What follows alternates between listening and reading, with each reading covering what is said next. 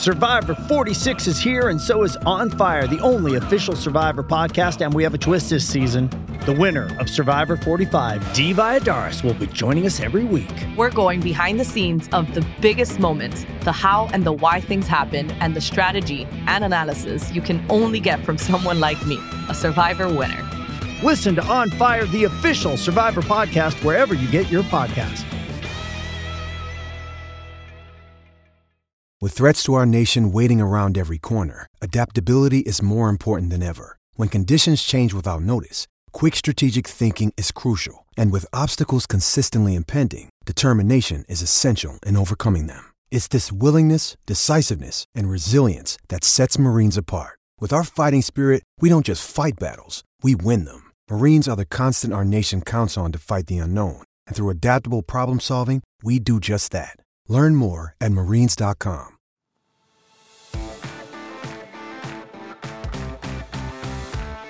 Welcome in to the new PFF NFL Daily. Here's a recent snippet from the PFF NFL podcast. Again, a difference making pass catching option is still needed. You know, when I look at Juju Smith Schuster, e- even at his best, when he's operating from the slot and he's a very efficient, kind of short yardage after the catch kind of a player, to me, he's a wide receiver two option at best. And Mike Gesicki, yeah, he'll give you some plus athleticism at times when you when you throw that wrinkle into the passing game plan with the tight ends. But again, he's not he's not good enough in the passing game to where okay, he's like a Travis Kelce or a George Kittle or a Mark Andrews type where these guys can be focal point number ones in the offense. So when I look at this Patriots team, it's just they don't have a they don't have a dominant offensive lineman that they could really lean on at the tackle spot. They don't have a go-to player in the passing game that they would really need in this offense. And on the flip side of things, they don't have like that shutdown, lockdown corner. I think it's guys that are okay, but corner was an area that really let them down last year. I think overall, just from the secondary entirely. So um, that's that's kind of what I look at with the Patriots they didn't make huge splashes in free agency. And so ultimately, a lot of the needs that we thought for them, especially in the first round going into the draft, they're the same. It's offensive tackle, it's corner, it's wide receiver. Although I don't think wide receiver is going to be really considered with them picking at number 14. I think right. it's going to come down to corner offensive tackle, but that's the way that I see their needs right now. I'm kind of surprised you still think that offensive line is that big a need for the Patriots. Um, like, you know, if Riley Reiff starts at right tackle, I think they're fine. If Calvin Anderson has to start at one tackle spot, I think they're fine. Like it's not like it's a good um, group necessarily overall, but it's it's like Buffalo's where they just want to be okay at every spot. If you've got five average offensive linemen, you're fine.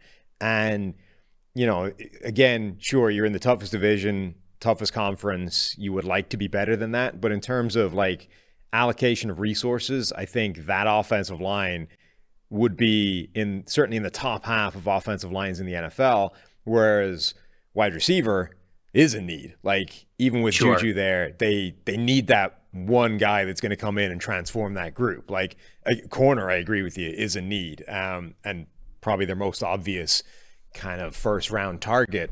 But mm-hmm. like I just don't I don't think offensive line is on the same level as those two spots. Maybe some Patriots drafting strategies of the past kind of go into this a little bit because I agree with you that the wide receiver group is the one that feels the most barren. Even though I have it as like number three, if you will, on this list.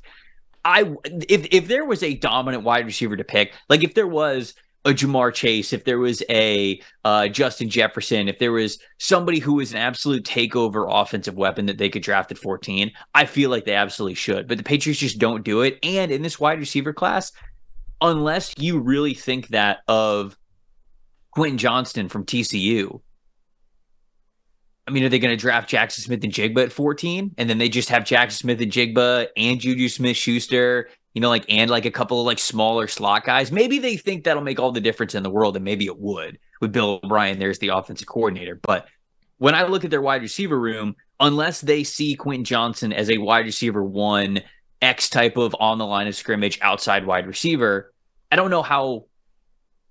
Even if I like the talent of Josh Downs, even if I like the talent of Smith-Njigba and Jordan Addison and um, Zay Flowers, like are those guys moving the needle for this Patriots group of wide receivers? I don't know. I, I kind of have my doubts about that. That's why I keep going back to offensive line because you mentioned, okay, there are some names on there who have performed all right, and maybe they can get average out of the offensive line. I want better than average. You know, if I'm sitting there with the number 14 pick and that's a premium pick in the first round, that's where my mind would go, especially with the lack of wide receiver talent that they have. So I, I still do think it's going to come down to offensive tackle and corner. Oh, I, I, agree with you that I think they're much more likely to draft an offensive lineman at 14 than they are a wide receiver. But I don't mm-hmm. think that's reflection of the the relative need of the two. I think that the Patriots, maybe more than any team in the NFL at one specific position group, are and would be right to be uh, you know, snake bitten by drafting a wide receiver in the first round. Like they, yeah, the list of wide receivers that they have drafted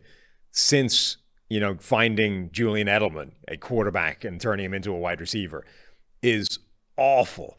And the higher the pick, the worse it seems to be. You know, they N'Keal Harry is the guy that tempted them back into the first round for a wide receiver for the first time since what was it, 2006? And that was one of the biggest busts that anybody's had in the last few years. So the Patriots should be looking at this and going, anything but a wide receiver in the first round. Like, just don't do it. Figure out another way. Um, but to me, that means that they should still be in the trade marketplace, right? And even if it means the number 14 overall pick goes somewhere else, like, let's trade for a wide receiver. Let's answer that without even getting to the draft. Let's flip the 14th pick. Right. You know, we've been talking about Tee Higgins, test Cincinnati's resolve for keeping him. Brandon Aiyuk. Like, oh, dial up. Wait, you're saying you're saying off from 14 for Tee? Yeah, yeah, yeah. I mean, Tee would be wide receiver one in this draft. Right. Same thing with with Brandon sure. Aiyuk in San Francisco. Right. At some point, they're going to have to pay all those guys. How wedded to keeping him around are you? Would the number 14 mm. overall pick change your mind? You know, they, that's a that's a pretty big bargaining chip to have a mid first round draft pick and have a need for wide receivers who are going to have to get paid and sure, the team would like to keep them around, but there's a difference between, you know, I'd like to do that in an ideal world, and right now somebody has put the number 14 pick on the table and maybe mm. something else in addition. Like the A.J. Brown trade, effectively a year later, is what the Patriots should be offering teams that have a wide receiver available. And not, you know, available, but a, a wide receiver that could potentially be pried from them. I, I hadn't thought of that for Tee Higgins, but I actually like it now. Like the wheels are turning now. Like that's that is that is opened it up for me. Now I, I don't think the Bengals will do it, but again, I only don't think the Bengals would do it because they have not given any wiggle room at all that they're interested in moving on from Tee Higgins. Sure, but there's a difference between saying that out yes. loud and telling a team no to the number 14 overall pick. So here's the thing. I've been like pushing this as an idea and Bengals fans hate me for it because they're like they say he's not for trade. They don't want to trade him. I agree. You having just come to this idea and you say, okay, number 14 is not going to get it done. What do you think Cincinnati would accept for Tee Higgins? if 14's the, the thing is is that obviously if so let's say that's your first offer right i'm the patriots i phone you up you're cincinnati hey we understand that Tee Higgins is not for trade you're not interested mm-hmm. I, 14 i want to give you the 14th overall pick. Your initial response is nope not going to happen. What's your counter? Like what's the next where are we going? Where do we meet? I mean at that point if you're the patriots how much more could you realistically give than 14 because 14 feels high anyways, right? But I think that it's worth it for that kind of a caliber of a player.